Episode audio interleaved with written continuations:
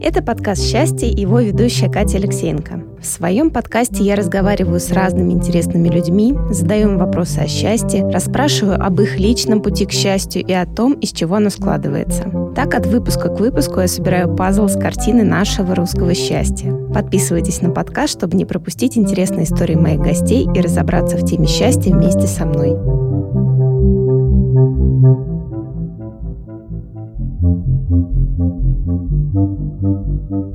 Это подкаст «Счастье» и его ведущая Катя Алексеенко. Сегодня у меня в гостях Ольга Малюк, соосновательница Random Coffee, проекта, который я очень-очень люблю. Сама участвую. Оля сейчас подробнее расскажет о том, что это такое. У нас будет сегодня тема, связанная с сообществами, с окружением и насколько это необходимо и естественно общаться с людьми, нужно ли людям помогать общаться и все вокруг вот этого. Вот, Оля, здравствуй. Да, привет, Катя, спасибо, что пригласила. Я очень рада, что все так совпало, когда я увидела еще у тебя в сторис то, что ты заинтересовалась как раз темой подкастов, и там было как раз тоже что-то про счастье. Я думаю, все звезды сошлись сразу, и думаю, все, это знак, надо обязательно писаться. Ну что, давай, наверное, начнем с классического вопроса. Расскажи о себе, расскажи о своем пути, потому что я читала, что ты работала в Яндексе очень долго, да, потом в Mail.ru, и потом перешла как раз к предпринимательству. Я потом вернулась в Яндекс. Давай расскажу. Я 8 лет работаю в развитии бизнеса и продажах в топовых компаниях. Яндекс, Mail.ru начинала я вообще с Samsung. Дальше я историю правильно рассказывать с момента перемен. У меня поменялся жизненный контекст, родилась дочка, и я безумно вообще любила и люблю свою работу. Я до сих пор благодарна обеим компаниям за все, что они мне дали. Но в какой-то момент я, я довольно быстро вышла после декрета на работу и стала за собой замечать, что когда у тебя становится очень мало времени, ты начинаешь быть более избирательным и уже тщательно взвешивать, на что ты тратишь его. И те задачи, которыми я на тот момент занималась, мне они в какой-то момент, мне кажется, что я их переросла. И параллельно я довольно давно уже так сформулировала свою миссию, что мне бы хотелось помогать людям становиться здоровыми. И я подумала, что сейчас тот самый момент, когда мне стоит таки попробовать, последовать за своим интересом и узнать, а каково это заниматься частной практикой или уйти вот то, что называется свое дело. Мне кажется, нечестно будет говорить, э, что я там ушла в предпринимательство. Формально я сейчас вернулась в декретный отпуск, но по факту, да, я сейчас э, развиваю свое дело. Но промежутки между, вот я рассказала историю про здоровье, я уходила делать, вернее, я отучилась еще будучи в декрете на health coach в Американской ассоциации фитнес-профессионалов, и мне очень хотелось начать работать с людьми и помогать им как раз становиться здоровыми, внедрять здоровые привычки. Я начала это делать еще будучи в э, декретном отпуске, потом я вышла снова стала заниматься своей, ну, на тот момент работой без Диви уже в Яндексе. И потом, когда я решила снова вернуться в декретный отпуск, я вот так официально объявила о том, что я в мир, что я сейчас занимаюсь частной практикой и нашла там первых клиентов, начала продвигать свой блог там и так далее. Я училась на нутрициолога, но я довольно быстро поняла, что эта история я перегорела, потому что там я не развиваюсь и не расту. И я для себя поняла, что я не эксперт, и мне совсем не интересно рассказывать людям о том, как им нужно делать, но я хороший менеджер, меня драйвят очень сильно процессы. И это был момент, когда я еще понимала, то есть я э, перешла из э, работы в крупной компании, с отстроенными процессами, в частную практику. Тут, тут мои мечты снова рушатся, что это ну, что-то не то. И я тогда обложилась психологами и коучами в поисках ответа на вопросы, что же тогда дальше. У меня был запрос на поддерживающее окружение. Я попала впервые на мастер группу. После первой сессии я вышла вот с такими горящими глазами, потому что меня просто штырило, что ого, а что так возможно было, что вот несколько людей, я чуть позже расскажу, что такое мастер-майнд, несколько людей, они просто вонзаются в твою задачу и проблему и пытаются тебе помочь с максимальным уровнем вовлечения. Вот, на тот момент мой супруг Костя, он уже занимался полностью на full тайм проектом Random Coffee, и я пришла к нему и сказала, что Костя, нам нужно запустить такое. Это, это точно, это точно важно и нужно, и у ребят уже сейчас, которые встречаются один на один, есть запрос на поддерживающее окружение. Итак, я присоединилась к команде Random Coffee и начала там развивать такой э, мини-стартап внутри стартапа. Mm-hmm. Вот. Угу, как интересно. А скажи, а если вот немножечко вернуться назад, да, вот до того, как ты попала вот в крупные компании и начала вот заниматься как раз вот этими продажами, а где ты училась? Я училась сначала в подмосковной гимназии. На 10-11 класс я ушла учиться в Москву в лицей при Плеханской академии. У меня была цель поступить в Плеханскую академию. Ну, в общем, я такими маленькими шажочками к этой цели шла. Потом я поступила в Плеханскую академию, там отучилась, и, в общем, а дальше я искала работу по специальности, с работой по специальности не сложилось, и я параллельно еще подрабатывая в студенчестве, вот я работала в Самсунге, а потом после окончания уже я присоединилась к Яндексу, и с тех пор началась моя карьера в IT-компании, хотя ничего не предвещало этому. А у тебя всегда было вот это желание работать в большой компании? Да нет, конечно, никогда его не было. Более того, я ну, у меня, мне кажется, как у большинства, был такой не очень осознанный выбор профессии института, потому что я шла, потому что я очень любила математику, Плеханская академия считалась престижным вузом, и мое планирование в моей жизни, оно заканчивалось вот этими маленькими такими целями, что мне надо поступить в престижный университет. Куда, чем там заниматься, неважно. Главное, это будет престижный университет. Про работу в больших компаниях, ну, я никогда не, не планировала. Я, более того, когда я подавала резюме в Яндекс, я думала, что Яндекс — это это компания, в которой работают там шесть разработчиков, и больше никого нет. И, ну, честно, я считаю большой удачей, что я вообще туда попала. И тогда я узнала, что уже на тот момент там 7 тысяч сотрудников, и вот что это на самом деле большая компания и корпорация. А вот расскажи об ощущениях работы в большой компании. Просто я никогда не работала в такой большой корпорации, но ты знаешь, вот мы сейчас как раз записываемся в студии Storytel, которая находится как раз напротив здания Яндекса, нескольких корпусов гигантских. Я вот, проходя мимо этих зданий, всегда думала, наверное, круто. И вот круто чувствовать себя частью какого-то такого, знаешь, большого, крутого дела, которое знают многие, которое вот, вот прям сильный такой бренд. Это так круто. И вот я думала, то, что, блин, может быть, вот поработать в какой-нибудь такой вот, знаешь, компании, где такая корпоративная культура, как-то вот это вот все и быть частью чего-то большего. Вот у тебя были какие-то такие похожие ощущения? Вот каково вообще работать в такой большой компании? Ты знаешь, это сейчас, когда я рефлексирую над тем, какой путь у меня был, и mm-hmm. что там было вообще. Я однозначно понимаю, что это прям школа жизни, и это было прекрасное время. Я не из тех людей, которые говорят, что я больше никогда не буду работать в компаниях. Я не исключаю возможность, что если я пойду в найм, то это будет какая-то крупная компания с большим влиянием и с масштабными проектами, потому что это, это супер опыт. Каково там работать? Ну, вообще, со стороны мне кажется, что крупные IT-компании, они про там всякие плюшки, соцпакеты, печеньки, удобные диванчики и так далее. Это все есть, но на это перестаешь обращать внимание на десятый день своей работы. На самом деле крупные компании вот с таким сильным брендом, то есть нужно еще понимать, что крупные компании, они, ну, они все очень разные. Если мы говорим там про Яндекс и про Mail, то это компании, правда, с высокой корпоративной культурой. И они не про плюшки, они про то, каких людей туда нанимают, а как они вместе делают масштабные проекты и кого там увольняют и за что. Вот. И помимо того, что там я посмотрела, как вообще бизнес устроен изнутри. А у меня еще сфера развития бизнеса, и я, мне кажется, с кем я только не общалась и не по своей работе. Мне кажется, там от шаурмичной до топ-менеджеров крупнейших банков России и зарубежными компаниями. Ну, то есть вот прям вот я видела, как и чем живут бизнесы абсолютно разные. Вот. Помимо того опыта, который ты получаешь, ты работаешь в супер высококонкурентной среде. И это ощущение, когда ты такой играешь на флейте, такой в оборванных джинсах, а вокруг просто симфонический оркестр, и все такие как на подбор, а ты постоянно не дотягиваешь. Вот это есть, но это вопрос того, как к этому относиться, как там я недостаточно хорош, или как здорово, что вокруг меня такие классные люди, и как мне чуточку быть лучше каждый день для того, чтобы подтягиваться за этим, стать э, членом симфонического оркестра. Вот это ощущение есть, оно всегда было, и оно меня в разные моменты, оно меня демотивировало, но в основном очень сильно драйвило. Моя мама работает врачом в подмосковной поликлинике, и она часто приезжала ко мне выпить кофе после работы, и она меня ждала на этих удобных диванчиках, и всегда она мне говорила, Оля, какие умные ребята у вас здесь работают. Я говорю, мама, как ты это понимаешь? Она говорит, ну вот, ну просто это небо и земля. Ты когда видишь этих людей, ты сразу поймешь, ну, о чем речь. У меня не было другого опыта, но тот опыт, который был, вот он во мне вот так вот откликается.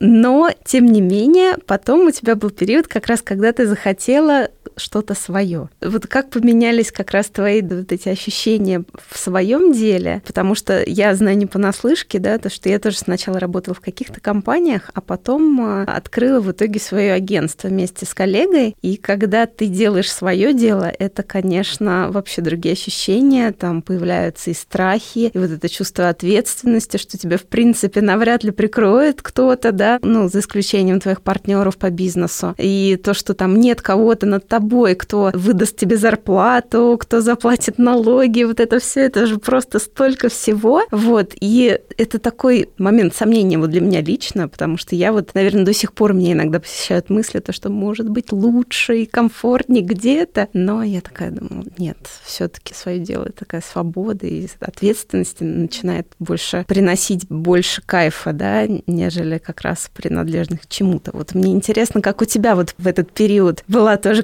какая-то рефлексия, да, как вот менялось твое мышление? Слушай, ну, это правда, у работы в компаниях, ну, в найме есть свои плюсы и минусы. И в предпринимательстве тоже есть свои плюсы и минусы. У меня было две попытки. Вот вторая она сейчас длится, так как выскочить из найма, из вот этих стабильных условий, классных, с плюшками, печеньками и так далее. Первая попытка, мне очень хотелось другого опыта. Ну, то есть я понимала, что там где-то еще есть вот эта та самая свобода, когда ты сам ставишь себе задачи, когда ты идешь на большой риск. Он безумно большой, но и потенциальная выгода тоже большая. И первый раз я ушла, ой, а, наверное, это был 2016 или 2017 год, я тогда ушла в никуда. Вот э, я думала, что мне сейчас нужно взять перерыв, я тогда так довольно сильно подвыгорела, и я думала, что я сейчас возьму паузу и найду себя, и тогда там займусь своим делом. Ошибка моя была в том, что уходя в никуда, ты уходишь со своими тараканами в голове, и пока ты с ними не разберешься, ну, никакое озарение к тебе не придет. Там была ипотека и куча разных условий, которые меня сдерживали, и поэтому мой этот отпуск в поиске себя, он благополучно закончился переходом снова в найм. Но когда я собеседовалась, я собеседовалась тоже в крупные компании, в Google, в Booking.com, в Mail, в Cian, ну, крупные компании, которые мне были интересны. И это был э, такой очень интересный опыт. Я поняла, что работа я всегда найду. И поэтому всегда, когда я себе задавала вопрос, а что, когда мне страшно, я раскручиваю всю эту историю до того, ну что самое-самое страшное может случиться. Ну на тот момент, там, когда ты работаешь в найме, ты думаешь, вот меня уволят, и на этом там жизнь заканчивается. Дальше, если начинаешь задавать себе вопрос, ну и что? Ну, то есть, что может самое страшное случиться? Окей, я снова на себе работу. И вот тот опыт, он мне дал понимание, что не нужно бояться, и можно следовать за своим интересом. Но загвоздка оставалась в том, что я не очень понимала, чего мне хочется на самом деле. И я много времени провела в самокомпании вот этих вопросов, что тебя драйвит. И каждый раз ответ был про то, что мне очень хочется все, что связано там с фитнесом, с здоровьем и так далее. У меня уже на тот момент был сертификат персонального тренера, но идти работать персональным тренером уже не престижно. И вот я поэтому так, так ждала, когда же, когда же это вызреет. Ну, потом я отучилась на health coach, это мне казалось более интересной на самом деле профессией и, и более престижной. И поэтому второй раз там еще обстоятельства так складывались. Мне кажется, что важно говорить честно. Мне очень не хочется, чтобы складывалось ощущение, что это там какой-то вот успешный успех. Я раз такая выскочил, и все у меня получилось. Нифига так не было. Было очень много обстоятельств, которые подталкивали и способствовали к тому, что, ну вот сейчас кажется, что попробовать еще раз оптимальное время. Вот. И задачи, которые у меня тогда были, они уже не так сильно драйвили. И мне казалось, что, ну вот если не сейчас, то ну, ну, странно. Я просто буду жалеть, и поскольку ответ на вопрос, а что самое страшное случится, у меня уже был, не только ответ, но и опыт, что я в любой момент найду работу. Принять это решение было довольно просто. Плюс я видела своего супруга, который, э, он тоже работал в Яндексе на тот момент, вернее, его последнее место работы, это тоже Яндекс, мы из одной тусовки, и он ушел и полностью занимался своим делом, и очень органично и кайфово себя чувствовал в этом. И это еще один пример того, что, ну, вообще-то так можно. Я такая, ну, окей, ладно, я тогда попробую. А вот расскажи как раз тогда вот про рандом кофе. Наверное, я сейчас перейду к этому вопросу.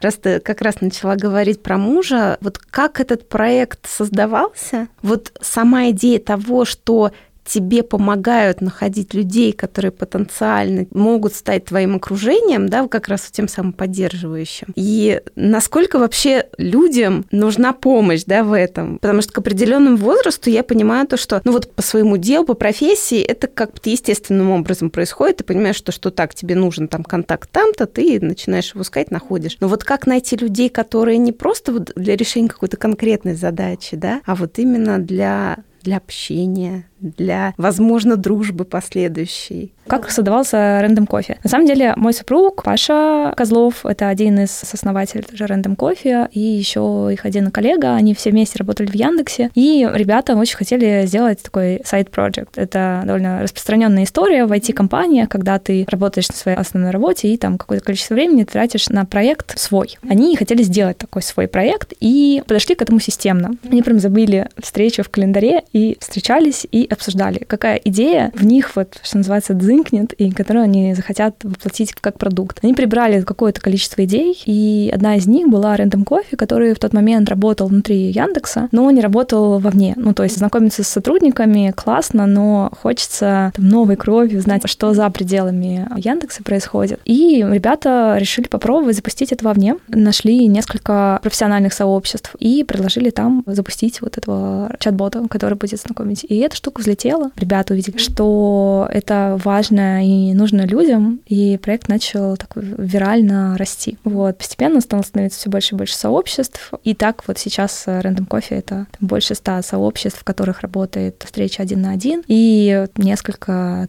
тысяч людей, которые ежемесячно приходят с запросом, а я вот хочу тусовку, в которой мне будет интересно. И мы для таких людей умеем подбирать сообщество, где он дальше начинает встречаться в формате один на один. У людей, правда, есть огромный запрос вообще за создание такого правильного окружения. Вот это слово «правильное», оно, оно неправильное изначально, потому что каждый под этим подразумевает свое, но базово люди приходят за двумя вещами. Одна, она связана с практической пользой. Я хочу встречаться, потому что мне это нужно там для работы uh-huh. или для бизнеса. И у нас есть один такой участник, он ходил на 52 встречи, рандом встречи в год. Это каждую неделю он встречался. Он хотел сменить профессию. И он сменил аж две своих профессии благодаря встречам с людьми, которые ему помогали найти его путь. А вторая часть людей приходят за то, что мы называем эмоциями. Они это описывают как мы хотим расширить кругозор, встретить интересных, вдохновляющих людей. И им не столь важно, насколько у них будут общие темы по работе или по бизнесу. Важно, чтобы этот человек вот дзынкало. Вот. И это правда, что раньше у нас потребность в этом окружении была закрыта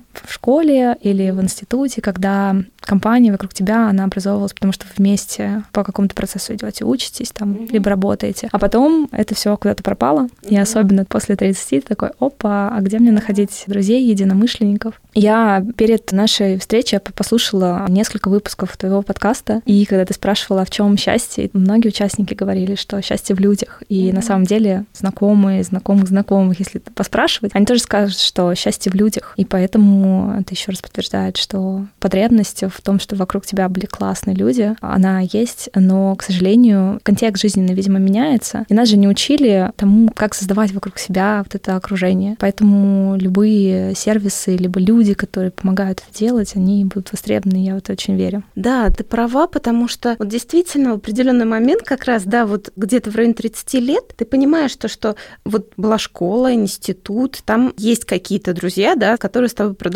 свой путь, с которыми ты общаешься, встречаешься. Но ты знаешь, кстати, мне кажется, вот с появлением социальных сетей это вот тоже еще немножечко усугубило этот вопрос в том плане, что, мне кажется, люди стали меньше взаимодействовать очно, да, как-то созваниваться, встречаться, потому что вот социальные сети, они создают такое впечатление, что ты смотришь на посты знакомого тебе человека, и ты вроде бы в курсе, да, что как, как будто бы ты с ним уже контактируешь, и ты знаешь, что с ним происходит. Потребность в общении, она немножечко отпадает. И вот поэтому, мне кажется, все вот это вместе, плюс, когда ты приходишь на какую-то работу, у тебя появляются какие-то знакомые, тот перетекает в каких-то более теплых знакомых. Но, тем не менее, вот как найти кого-то для себя, для души, чтобы вот эта потребность закрылась, это на самом деле очень тяжело, это правда, что этому не учат. Это довольно странная история. А вот как думаешь, вообще вот эта потребность, насколько она действительно сильная, да, в других людях? Потому что вот ты тоже говорила, я помню, у себя в социальных сетях, то, что вообще люди влияют очень сильно на то, как мы движемся, куда мы движемся. Кто-то помогает, кто-то помогает найти свой путь, кто-то помогает каким-то другим способом. Вот насколько вообще вот это вот общение, оно нам необходимо? Ну, если коротко, я считаю, что супер необходимо. Если чуть подробнее, то я верю, что в жизненном пути где-то лет до 30 ты строишь свою карьеру и вообще развиваешься в основном за счет своих навыков. Но после 30 достичь кратного роста, причем под ростом можно иметь совершенно разное. Это не обязательно профессиональные какие-то достижения, но и личные. Довольно сложно без связи. Мне здесь хочется, чтобы связи не воспринимались с негативной стороны, как вот там в 90-е. Я такой крутой, потому что у меня есть связи. Скорее важно, чтобы у тебя было достаточное количество знакомых людей, к которым ты можешь обратиться по любой задаче, вопросу, который у тебя возник, которые тебе могут помочь. И именно это позволяет двигаться вперед сильно быстрее, чем ты мог бы в, в одиночку. Я очень долгое время... Мне казалось, что у меня нет запроса на общение. Я себя до сих пор считаю таким интровертом, если пытаться там как-то описать, да. И несмотря на то, что я 8 лет проработала в сфере развития бизнеса и продаж, продаж, где общение — это очень важный навык, но я никогда не выстраивала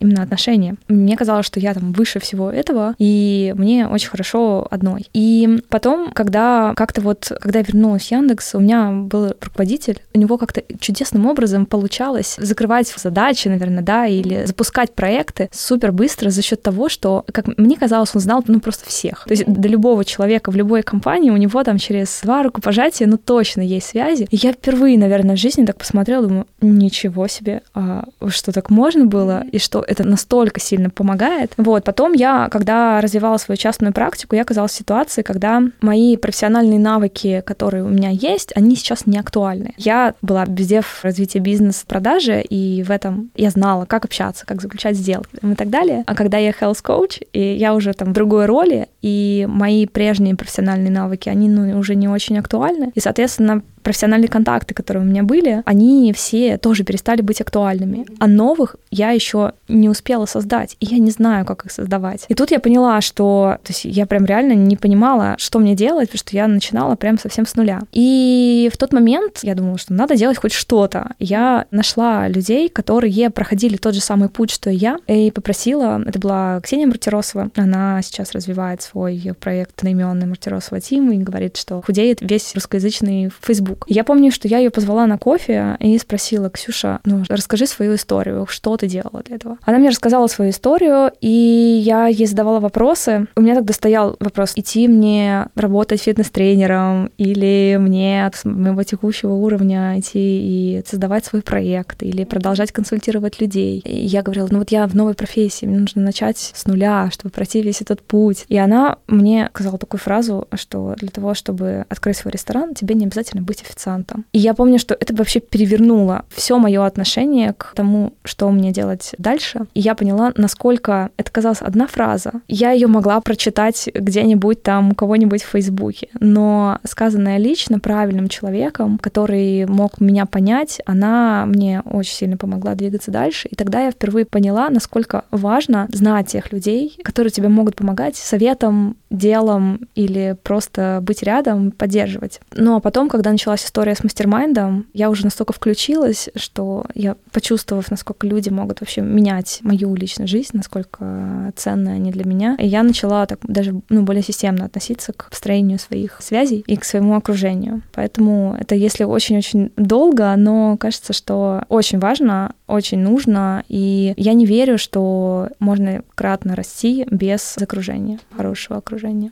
Я с тобой соглашусь, потому что я тоже вот очень много сейчас слышу истории про окружение и про вот правильное поддерживающее окружение. И я понимаю то, что, в принципе, если, ну, как бы это, да, не звучало, может быть, как-то не так, но вот если окружить себя правильными людьми, то тебе будет легче и комфортнее стремиться каким-то своим целям, и эти цели даже ставить. И еще вот, мне кажется, очень важная характеристика, да, вот этого поддерживающего окружения, как раз то, что оно поддерживающее. То, что оно может как раз не раскритиковать какие-то твои мысли, идеи, порывы, что очень важно, а как-то направить, поддержать. Потому что, например, когда у тебя есть какая-то такая мысль, которую ты еще не знаешь, выстрелит, не выстрелит, и если ты ее озвучишь не тому человеку, он скажет, да ну фигня какая-то, ну ты чего?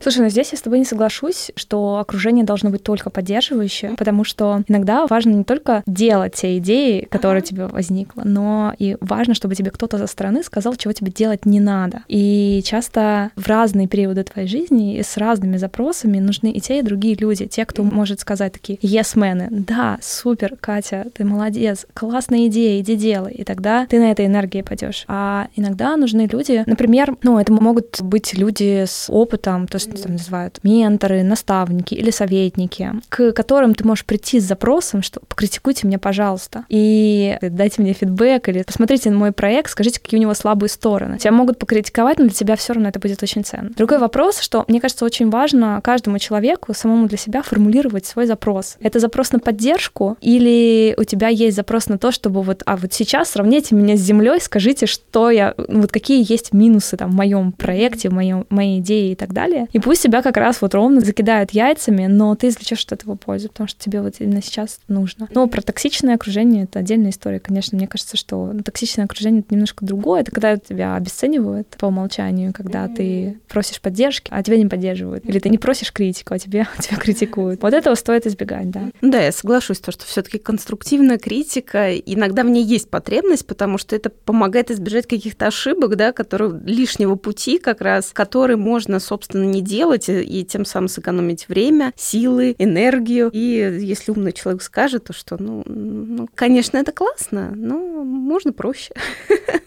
Я увидела один вопрос, который тоже хотела тебе задать. Вот в одном из своих постов в Инстаграме ты писала, что наличие смысла в том, что ты делаешь, важнее дохода. Вот почему меня заинтересовала да, эта мысль, потому что вот мне кажется, что найти вот этот смысл как раз, это задача такая непростая. То, как ты уже говорила, что это приходит не сразу. Вот эта вот история с призванием тоже. Ты не сразу понимаешь, что это именно то. А может быть, как бы у тебя их может быть много призваний, да, не обязательно чем-то одним заниматься. Вот расскажи, где ты сейчас сама находишься, да, на вот этом пути поиска смысла и как вообще сложно ли тебе это дается? Потому что я вот по себе могу сказать то, что иногда вот бывает такое озарение, то, что вот точно я занимаюсь тем, чем надо заниматься. Еще когда, знаешь, там услышишь от кого-то какие-то такие знаки, то, что вот я помню, я с нумерологом разговаривала, и я в одной из ее вот фраз как раз, как раз была история с предназначением, и я вот сейчас до сих пор думаю, как бы я это притянула к тому, что я делаю, или как бы действительно я занимаюсь тем, чем я должна заниматься. Ну, короче, вот, вот вот, эти знаки вокруг увидеть, это же тоже нужно. И тебе это может быть необходимо, а может быть, как бы, может быть и нет. Мне кажется, что правда предназначение, оно не постоянно. Вообще, мне кажется, что поиск предназначения это как поиск одного партнера на всю жизнь или это какая-то крайность, да. И смыслы, и миссия, и предназначение, оно в течение жизни может очень сильно меняться, и это нормально. Я сама сейчас нахожусь в состоянии, когда я просто следую за своим интересом. Как я это понимаю, все, что мне интересно, оно, значит, по умолчанию имеет смысл. Обычно я чувствую даже такой отклик в теле, что рождается какая-то идея. И если у меня загораются глаза, если я чувствую, что я хочу это сделать, то я стараюсь идти и делать это. Я очень долго делала не так. Я пыталась рационализировать, что это даст, сколько, какой доход, сойдется ли экономика там и так далее, и так далее. Ну, часто это имело, правда, смысл, но часто сложно что-то просчитать и оцифровать. И, но при этом и рождалось очень много напряжения в том, что я, мне кажется интуитивно, что это было бы классно или это имеет смысл для меня, просто потому, что я хочу. Но я этого не делала, рождало напряжение, которое выливалось в то, что ну, ты перегораешь. Заканчивается топливо, продолжать дальше. А интерес, мне кажется, это то самое топливо, которое притягивает за собой смысл. То есть, когда тебе интересно, ты можешь найти смысл в, в любом совершенно занятии, будь это запись подкаста или, не знаю, там, соревнование по выпиванию воды. Объяснить можно все что угодно, но очень важно следовать за тем, что у тебя, чего, вот, как говорит Слава Полунин, от чего у тебя дзынкает. Да, да, да, я согласна. Это когда ты вот, в принципе, если тебе это интересно, ты, в принципе, найдешь как бы любые оправдания, любые объяснения тому, что ты делаешь правильно. И, соответственно, ты будешь обращать внимание на те знаки, которые тебе по пути попадаются, притягивая их к да. тому, что для тебя само имеет смысл, к тому, что тебе интересно. И, и те знаки, которые будут противоречить этому, они, mm-hmm. ну, если для тебя не интересно что-то, например, там, если тебе бы не было бы интересно записывать подкасты, и тебе кто-то говорил о том, что слушай, ну, подкасты — это такой маленький рынок, там мало прослушиваний, никак там ты не станешь супер-мега звездой там и так далее. Если тебе интересно интересно, то вряд ли тебя это останавливает. Если тебе было бы неинтересно, ты не видел в этом смысл, то такая подумала, ну, ну да, действительно, зачем за это браться? Я вот, кстати, как только начала погружаться в тему счастья, я слово счастье, знаешь, я, наверное, раньше на него столько внимания не обращала, что оно меня просто окружает, то, что видишь там где-то фраза какая-то написана «счастье», такая «да, оно. Потом в каких-то фильмах, сериалах, в каких-то книжках, так, счастье, вот, оно везде, везде, везде, это оно, оно, оно. Это так классно, интересно, то, что действительно ты понимаешь, то, что, ну, вот эти знаки ты начинаешь видеть для себя, то, что так, так, да, все правильно, все правильно, все хорошо. А давай теперь перейдем как раз к вопросу мастер-майнда.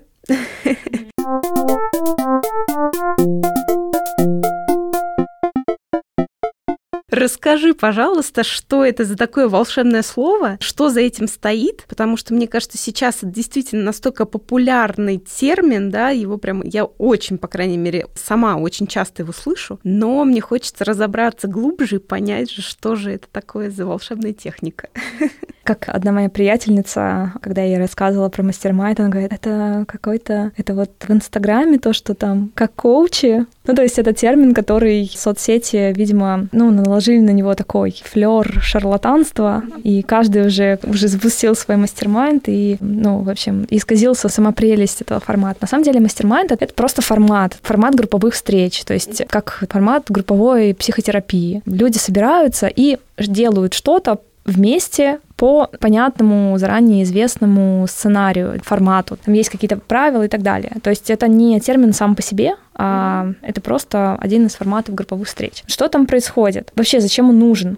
Идея в том, что у нас у всех есть какие-то цели. И к этим целям можно идти совершенно по-разному. Можно читать книжки, проходить курсы, ходить на конференции, слушать экспертов и так далее. Но я верю, что быстрее всего достичь своей цели можно благодаря помощи и поддержке других людей. Давай, наверное, перейду к тому, что там происходит. Несколько людей, у которых есть похожие цели, которые находятся примерно в похожем жизненном контексте и примерно на одном уровне, они собираются регулярно вместе, онлайн или офлайн лично, и помогают друг другу решать свои задачи, идти к своей цели. Например, если ты стартапер и запускаешь свой проект, классно, если у тебя есть команда таких же, как ты, стартаперов, которые запускают сейчас свой проект, и вы с ним встречаетесь, и ты можешь задать им любой волнующий тебя вопрос. Вот, у мастер-майнда есть два больших плюса. Во-первых, это прям практическая поддержка. Ты запускаешь свой бизнес, я запускаю свой бизнес. Мы обе находимся в состоянии дичайшей неопределенности, и решаем абсолютно разные задачи. И там все со своей какой-то скоростью. Например, тебе интересно, как работает система налогообложения. Я сейчас занимаюсь наймом сотрудников или там я тестирую жизнеспособность своей идеи. И мы можем обмениваться этим опытом, и благодаря тому, что ты мне рассказываешь опыт, который у тебя вот уже сработал или не сработал, я, соответственно, свои задачи решаю гораздо-гораздо быстрее. Вот. И вторая часть, она про поддержку психологическую. Вот это знать, что ты не один, один, и ты мучишься от ровно тех же задач, проблем и вызовов, что, вернее, кто-то еще мучится от того же, это очень дорого стоит, потому что это помогает двигаться дальше, несмотря ни на что, потому что ты понимаешь, что ты не один в поле воин, а mm-hmm. таких же, как ты, просто много много. И твоя команда, они же идут вперед, и ничего их не останавливает, значит, и я могу, да? Ну, то есть вот практическая польза и психологическая поддержка, вот это, наверное, две части, из которых состоит мастер-майнд. А так, это регулярные встречи, там обычно раз в две недели, раз в месяц э, по заранее заданному формату, когда каждый предварительно готовит запрос на встречу. Это тот вопрос, который ты сейчас не можешь решить самостоятельно. И это должен быть вопрос, опять-таки, ну, в достаточной степени неопределенности. То есть вопрос, как настроить рекламу в Фейсбуке, это, пожалуйста, спроси в Google или Яндекс, да, но, например, как вы ищете или где вы ищете директора по маркетингу, это вопрос, который, ну, тебе ни одна нормальная статья, она не расскажет, вот, как на самом деле надо, да, или что ты можешь получить в тех или иных случаях. Это с такими запросами. Можно идти в мастер группу. Вот, каждый готовит свой запрос, потом приходит на встречу, рассказывает контекст этого запроса, рассказывает запрос, и группа по очереди дает обратную связь в формате своего опыта, что я делал в таком, в твоем случае. Если опыта нет, то что бы я делал на твоем месте. Есть ряд правил, что мы не критикуем друг другу, мы говорим, что возможно, и всячески стараемся поддерживать друг друга, и что эти встречи, они должны иметь достаточно высокую степень важности для тебя, потому что это как ну, вот это время и пространство для тебя, для твоего личного роста, и оно должно у тебя быть в приоритете. Вот.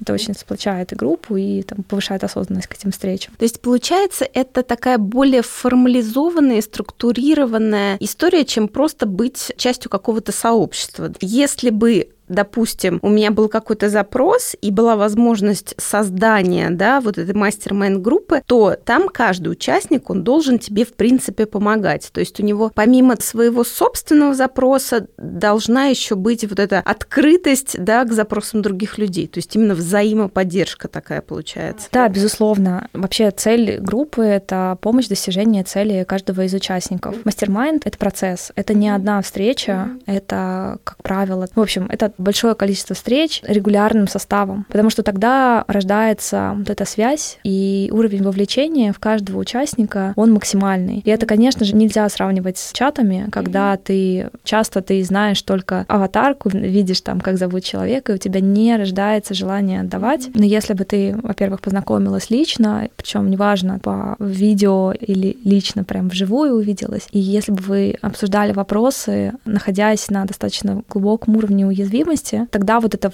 включение интересов каждого, он очень сильно возрастает. А есть такой шанс, то, что люди, которые участвуют в мастер-майнде, они еще общаются помимо того, что они участвуют в этих встречах? Да, безусловно. Ну, как правило, mastermind можно сравнить с... Может быть, у тебя было такое в детстве или в студенческие годы, ну, такая вот банда ребят, у каждого из которых есть своя какая-то история, свои какие-то цели. Но вы в постоянном контакте друг с другом находитесь, и благодаря тому, что ты знаешь, что делает и как делает Вася, Петя, там, Оля, Маша, ты как бы смотришь на них и сама подтягиваешься. И ты им помогаешь, и они тебе помогают. Вот, и таким образом вы растете. Ну, обычно, конечно, параллельное общение есть. На самом деле, встреча — это только верхушка айсберга. Очень важно, что происходит между встречами. Потому что никто за тебя к твоей цели, насколько бы она там четкая, бизнесовая или личная не была, никто за тебя не дойдет. И очень важна та работа, которую ты проделываешь между встречами. А встречи это, как правило, это такая вот заряжающая штука, которая помогает получить поддержку, какую-то помощь, опыт, и дальше ты опять пошел вскапывать свой огород самостоятельно. То есть такой обмен энергией, да, получается. Я просто, когда готовилась к нашей с тобой беседе, я читала про мастер-майнд немножечко, и вот где-то там просквозили такие вот истории, то, что участники вот мастер-майнд группы, как будто бы они должны должны взаимодействовать только по той задаче, да, которую они ставят в этой группе. То есть мне интересно просто, насколько вообще такое возможно, что, допустим, люди, работая вместе на какой-то задаче, например, потом становились друзьями, или у них как возникали какие-то большие, знаешь, глубокие какие-то вот как раз вот эти дружественные связи, потому что если тебя человек поддерживает, и ты человека поддерживаешь, ну, принципе, ты знаешь, я, конечно, понимаю, что здесь речь идет о какой-то конкретной задаче, но это уже похоже как раз на дружбу. Да, это похоже на отношения на самом да, деле. Они часто дружеские, иногда они остаются профессиональными. Да, безусловно, ну, сам формат и правила мастер-майнда не запрещают дружить, не запрещают строить отношения. И я здесь привожу в пример, на мой взгляд, такой идеальный мастер-майнд группы, которую сам для себя создал э, мой супруг. Он очень тщательно подбирал ребят в эту группу. Каждый новый участник, он проходит интервью со всеми участниками для того, чтобы понять, насколько коннектится по ценностям, по, по целям, и вообще насколько эти участники на одной волне. Сейчас у них пять человек, и они встречаются в формате мастер-майнд, но на самом деле и за пределами его, и это уже настолько тесные и близкие отношения и связи, что мы ходим друг к другу в гости, мы общаемся точно не только на бизнесовые темы, хотя изначально этот мастер-майнд у него создавался для помощи в развитии бизнеса. Слушай, на самом деле, мне кажется, это настолько крутая штука. Это как раз вот про то, как искать действительно важных людей для своей жизни. Как раз вот то самое окружение, да, которое мы создаем. И мне кажется, ну вот когда есть какой-то инструмент, который тебе помогает этих людей найти, вот даже ты говоришь, да, то, что пять человек. Пять человек это как, я не знаю, это как иголка в стоге сена. Как вообще вот, вот возможно из большой просто, ну, сколько у нас населения населения.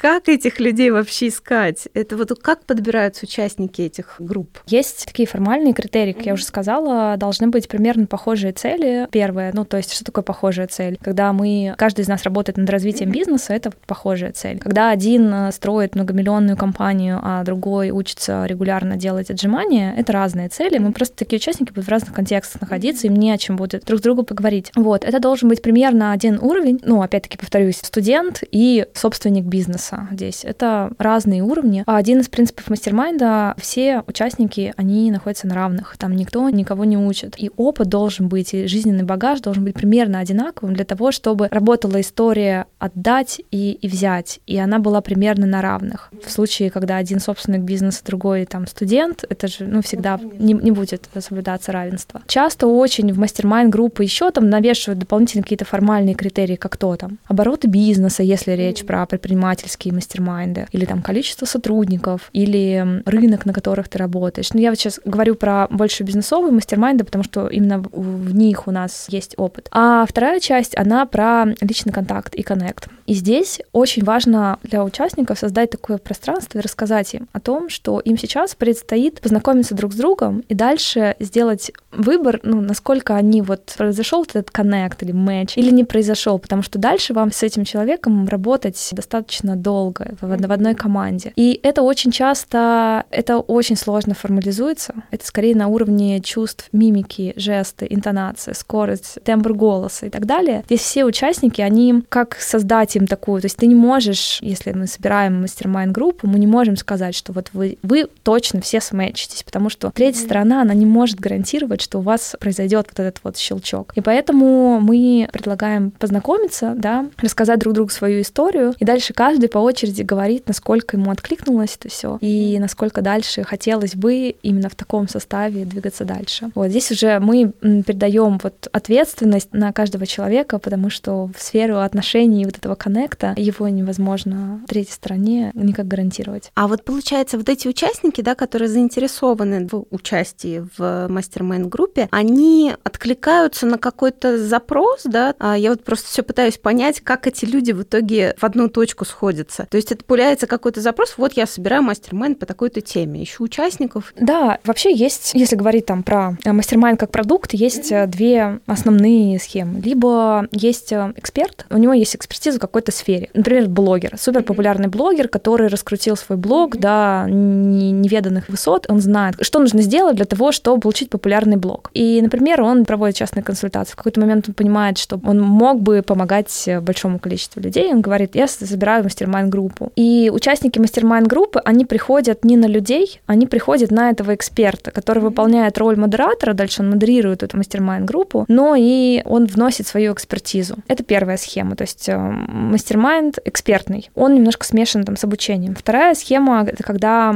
например, мы по такой схеме работаем. Мы говорим, что у нас есть доступ к огромному количеству классных людей. Мы можем вам подобрать мастер-майнд-группу, говорим о том, что вот там, мы регулярно проводим наборы, мастер-майнд-группы предпринимательские, и там есть определенные критерии попадания в эту мастер-майнд-группу, и стартаперские мастер-майнд-группы, где начинающие, да. Приходите, люди подают заявки, мы их все отсматриваем, и прям вручную смотрим анкету, и пытаемся понять, насколько люди подходят друг другу. Обычно мастер-майн-группа закрытая, это 5-6 человек, не больше, чтобы каждый мог получить, да, пользу и такой комфортный формат. Когда собирается группа, мы всем высылаем предварительно анкеты, рассказываем о том, там, смотрите, мы подобрали для вас вот такую мастер-майн-группу, если вам интересно, то дальше переходим к стадии знакомства, и на знакомстве уже группа принимает решение, хочет ли она дальше все вместе работать. Угу. То есть это, получается, идет от людей, от участников, а на этом этапе уже как-то формулируется запрос, какой хочет человек решить? Есть верхнеуровневый запрос, но вот а, предпринимательские группы, они, как правило, это запрос про развитие бизнеса. Я сейчас нахожусь в точке А, я хочу прийти в точку Б. Как правило, это связано с оборотами бизнеса. Если это стартаперские группы, то я хочу э, проверить жизнеспособность своего продукта, своей идеи. Потому что не только в самом начале пути, и, скорее всего, идея в том виде, в котором она есть, она тысячу раз еще поменяется. Им нужна поддерживающая среда, чтобы перейти вот это вот самый сложный этап, понять, а какую идею, над какой идеей они действительно будут работать и масштабировать. Это верхнеуровневый запрос. А дальше каждой встрече участник готовится, и он продумывает, с каким вопросом он к группе обратится. от того, насколько правильный вопрос он будет задавать, зависит то, насколько качественную обратную связь он получит. Ну, можно сравнить там, как мне вырастить продажи или как мне получить 50 клиентов к концу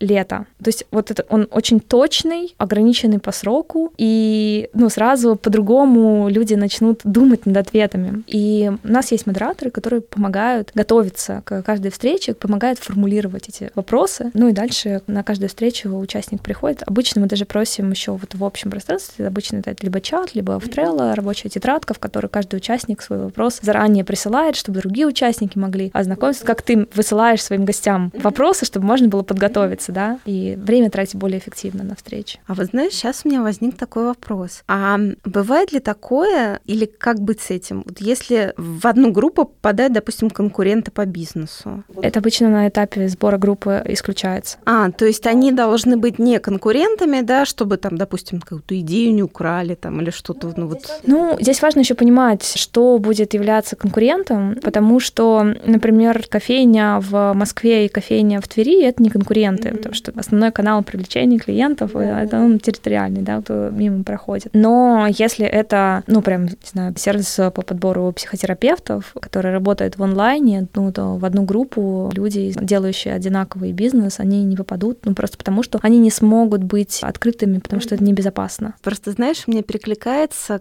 с одной темы, я думала очень долго на эту тему, как раз вот про профессиональное сообщество, как относиться к своим коллегам, как коллегам или как конкурентам. Грубо говоря, там вот я пиарщик и мои коллеги пиарщики. Вот как бы мы вместе можем сделать что-то крутое, или все-таки каждая по отдельности, то есть есть какой-то клиент, а вдруг там вот я скажу то, что вот этот вот клиент ищет пиарщика, и мой вот коллега возьмет к этому клиенту обратиться. Ты знаешь, вот эта вечная внутри борьба, довериться и стараться объединяться, либо все-таки такой нет, я лучше втихую, а вдруг, не дай бог, либо какую-то идею мою не возьмет, либо как-то вот опередит меня, обгонит, а вдруг он станет лучше, чем я, как? По моему опыту я очень долгое время боялась, то есть всех воспринимала как конкурентов. Mm-hmm. Потом я поняла, что выживает на самом деле не сильнейший, а выживают те, кто умеет договариваться, кто mm-hmm. умеет сотрудничать. И поэтому я стала ну, практически ко всем всем относиться как к коллегам, mm-hmm. и мы дружим, ну, если говорить там про рандом кофе как бизнес, мы дружим со своими конкурентами, общаемся. Понятное дело, что там есть некоторый уровень уязвимости в, в цифрах, которые, возможно, не стоит затрагивать. Но в целом мы очень открыты, и это родило, на самом деле, очень много разных интересных проектов. Я очень часто общаюсь с организаторами сообществ, и мы делаем форматы групповых встреч. Они, можно сказать, уникальные, потому что мы, там, мы их сделали вот в том виде, в котором они есть сейчас, но я с удовольствием делюсь прям до малейших деталей рассказываю, как мы это делаем, и прям предлагаю сделать точно так же. И некоторые из вот таких ребят повторяли уже там наши форматы, и они были безумно благодарны, и это рождало какие-то наши новые совместные проекты. Я вообще за то, чтобы не относиться к тому, что ты делаешь, как к чему-то уникальному, и всегда искать, чем ты можешь быть полезен и помочь другому человеку, ну вот, потому что это обычно откликается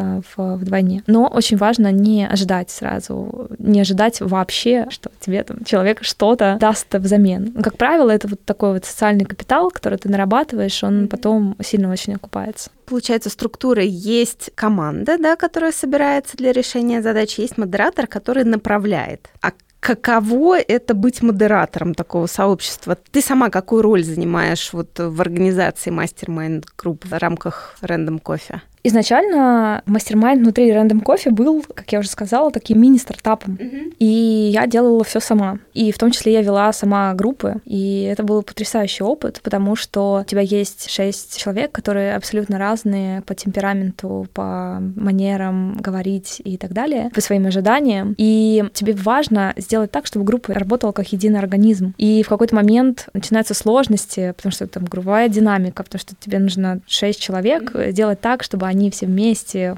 единым организмом работали. Это непростая такая задача. Вот, сначала я вела группу сама, потом я познакомилась с моей э, партнершей. Она профессиональный э, фасилитатор и модератор мастер-майнд встречи. Она потрясающе умеет создавать вот эту атмосферу поддержки и радости и желания помогать друг другу на групповых встречах. И она стала вести мастер-майнд группы, а я ушла в сторону такую менеджерскую. Я делаю все, чтобы помогать мастер-майндам собираться. Отвечаю за сбор, за поиск этих людей, mm-hmm. за лендинги, за платежи, mm-hmm. в общем, вот э, все, что происходит Мастер-майнд — это вишенка на торте, а mm-hmm. вот до момента, как мастер-майнд собирается, за это все отвечаю я, да. У нас мастер-майнды, они переформулировались на самом деле. Мы стали их делать менее глубокими и вовлеченными, потому что если рассматривать мастер-майнд как бизнес, то это очень организационно трудная штука. Подобрать группы так, чтобы они работали в долгую, да, это всегда очень такая бутиковая история. Мне всегда хотелось заниматься масштабными проектами, и у нас мастер-майнды превратились в нетворкинг-сессии, когда на каждую встречу может прийти по там 80-100 человек, и они в структурном, опять-таки, формате, во-первых, перезнакомиться друг с другом, а во-вторых, смогут задать свой вопрос и предложить свою помощь. Этот формат, он гораздо более легкий, но он позволяет помочь большому количеству людей, а не вот такой бутиковой классной истории.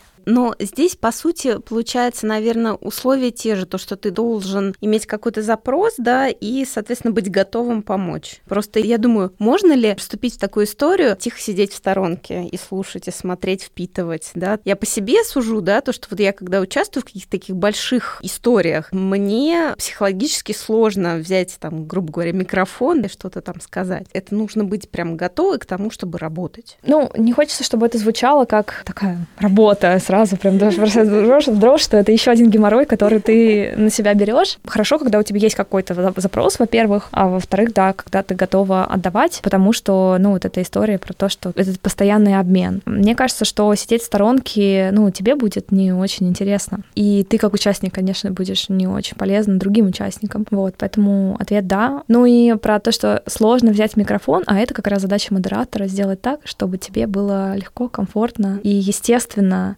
включиться в это обсуждение. Модератор как раз-таки отвечает за, ну, помимо всяких организационных моментов типа тайминга, чтобы у каждого была возможность высказаться, он еще отвечает за атмосферу, когда mm-hmm. тебе ну, легко, как мы сейчас с тобой разговариваем, и ты чувствуешь, мне легко, комфортно, безопасно. Mm-hmm. Вот, на встрече должно у тебя быть такое же ощущение, и mm-hmm. это делает модератор. Ты знаешь, я вот сейчас еще хочу очень поговорить про карточную игру, которую вы сделали в Random Coffee. Называется она «Незнакомые». И там два формата, получается. Один такой общий, да, и второй для пар.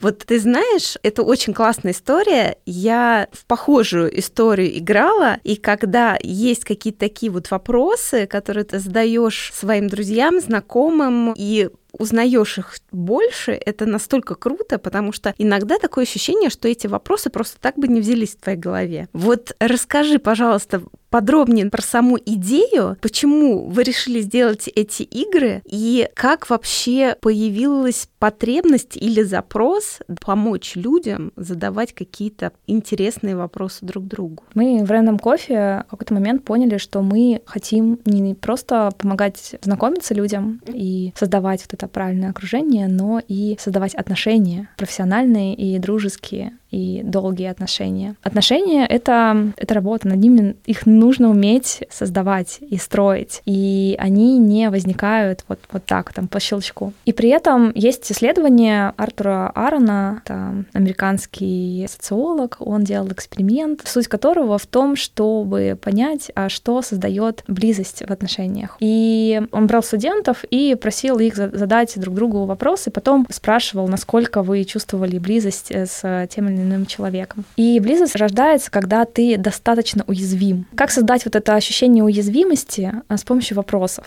с помощью сильных и глубоких вопросов. И плюс мы видели большую потребность от пользователей Random Coffee, что вот я встретился один раз, а что дальше? А как мне сделать так, чтобы у меня выстроились отношения? Плюс кто-то не знал, как строить беседу. И в ответ на наше личное желание помогать отношения строить, в ответ на запросы ребят ребят, которым хотелось углубить все связи, которые первичные, которые они получили благодаря Random Coffee, мы сделали вот такие карточки с вопросами. Ну и плюс формат игры, вот этот контекст игры, он э, помогает раскрепоститься. То есть мы сейчас будем друг другу не серьезные вопросы задавать или на серьезные темы общаться, а мы поиграем. И так можно очень э, легко создать контекст э, близости, уязвимости для того, чтобы построились отношения. Как думаешь, почему вообще людям нужно помогать общаться? Мы разучились общаться, либо мы не умеем, нас не учат, да, вот просто если так подумать, то, в принципе, мы общаемся практически с детства, да, то есть начинаем социализироваться,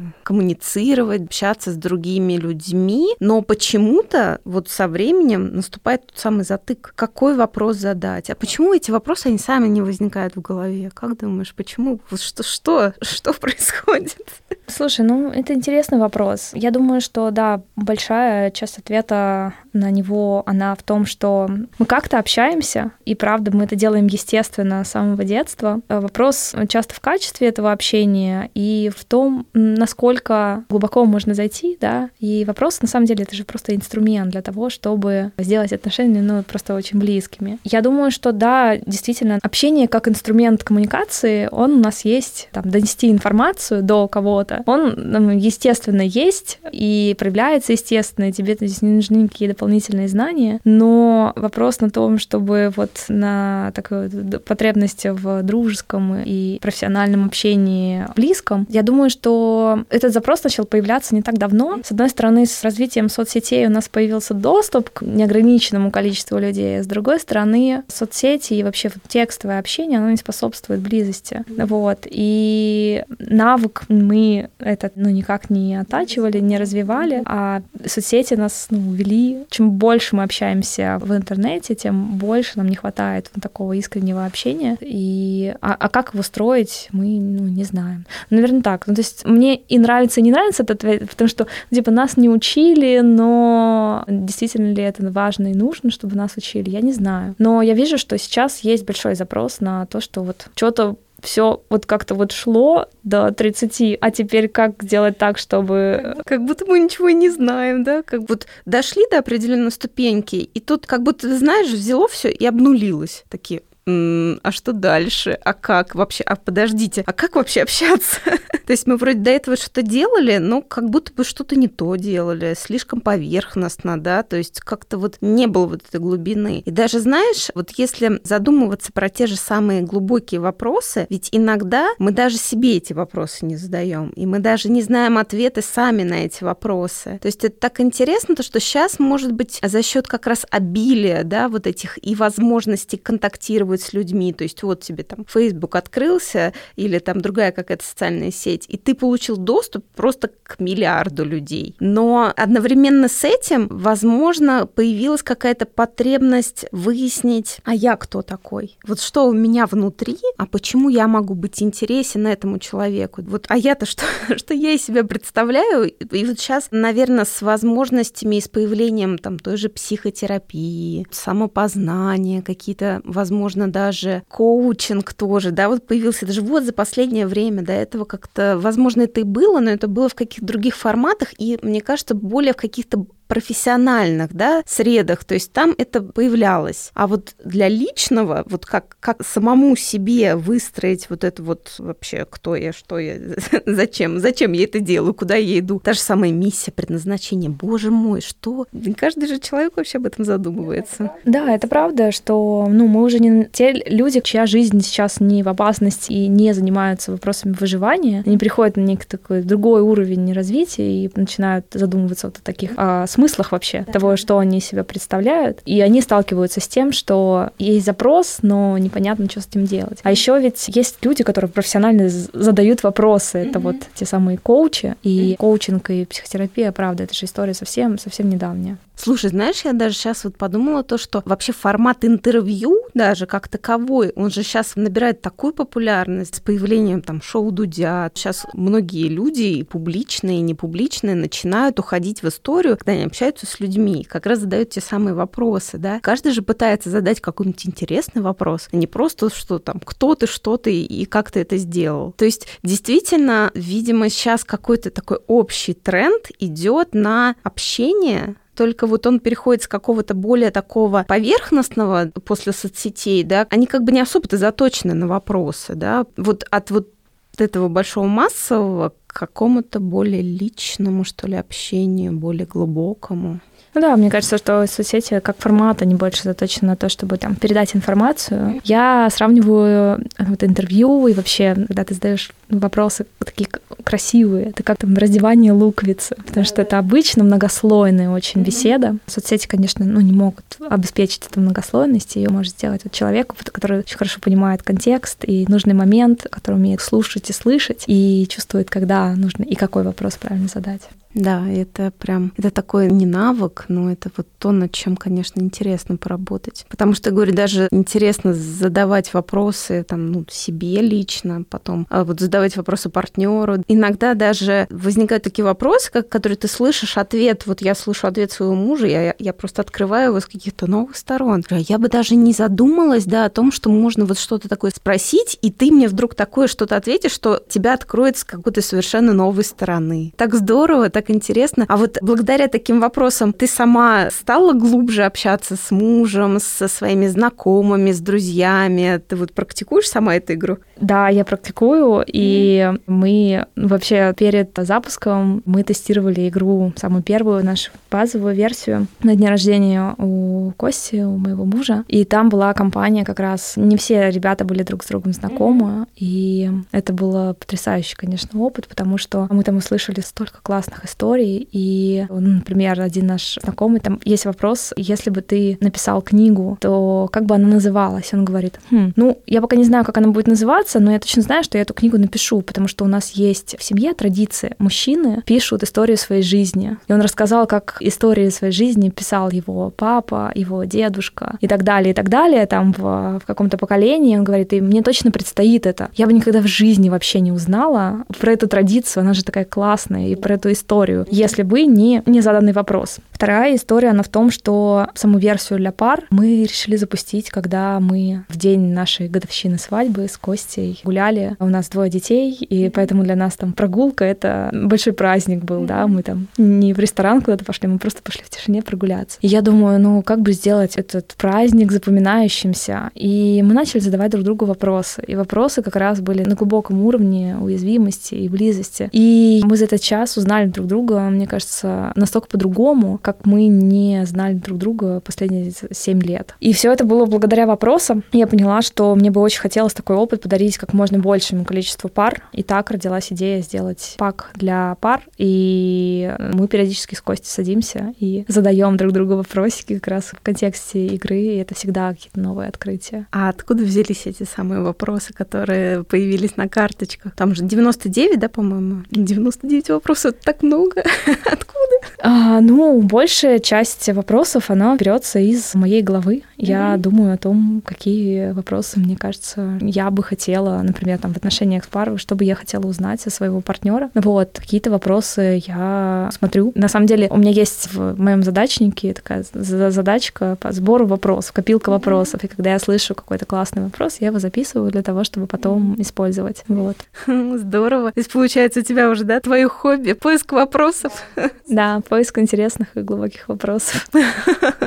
Здорово, слушай. Но из этого тоже может выйти целая книга. Это так здорово. А, Оль, а давай тогда сейчас, наверное, перейдем к такому к личному, да?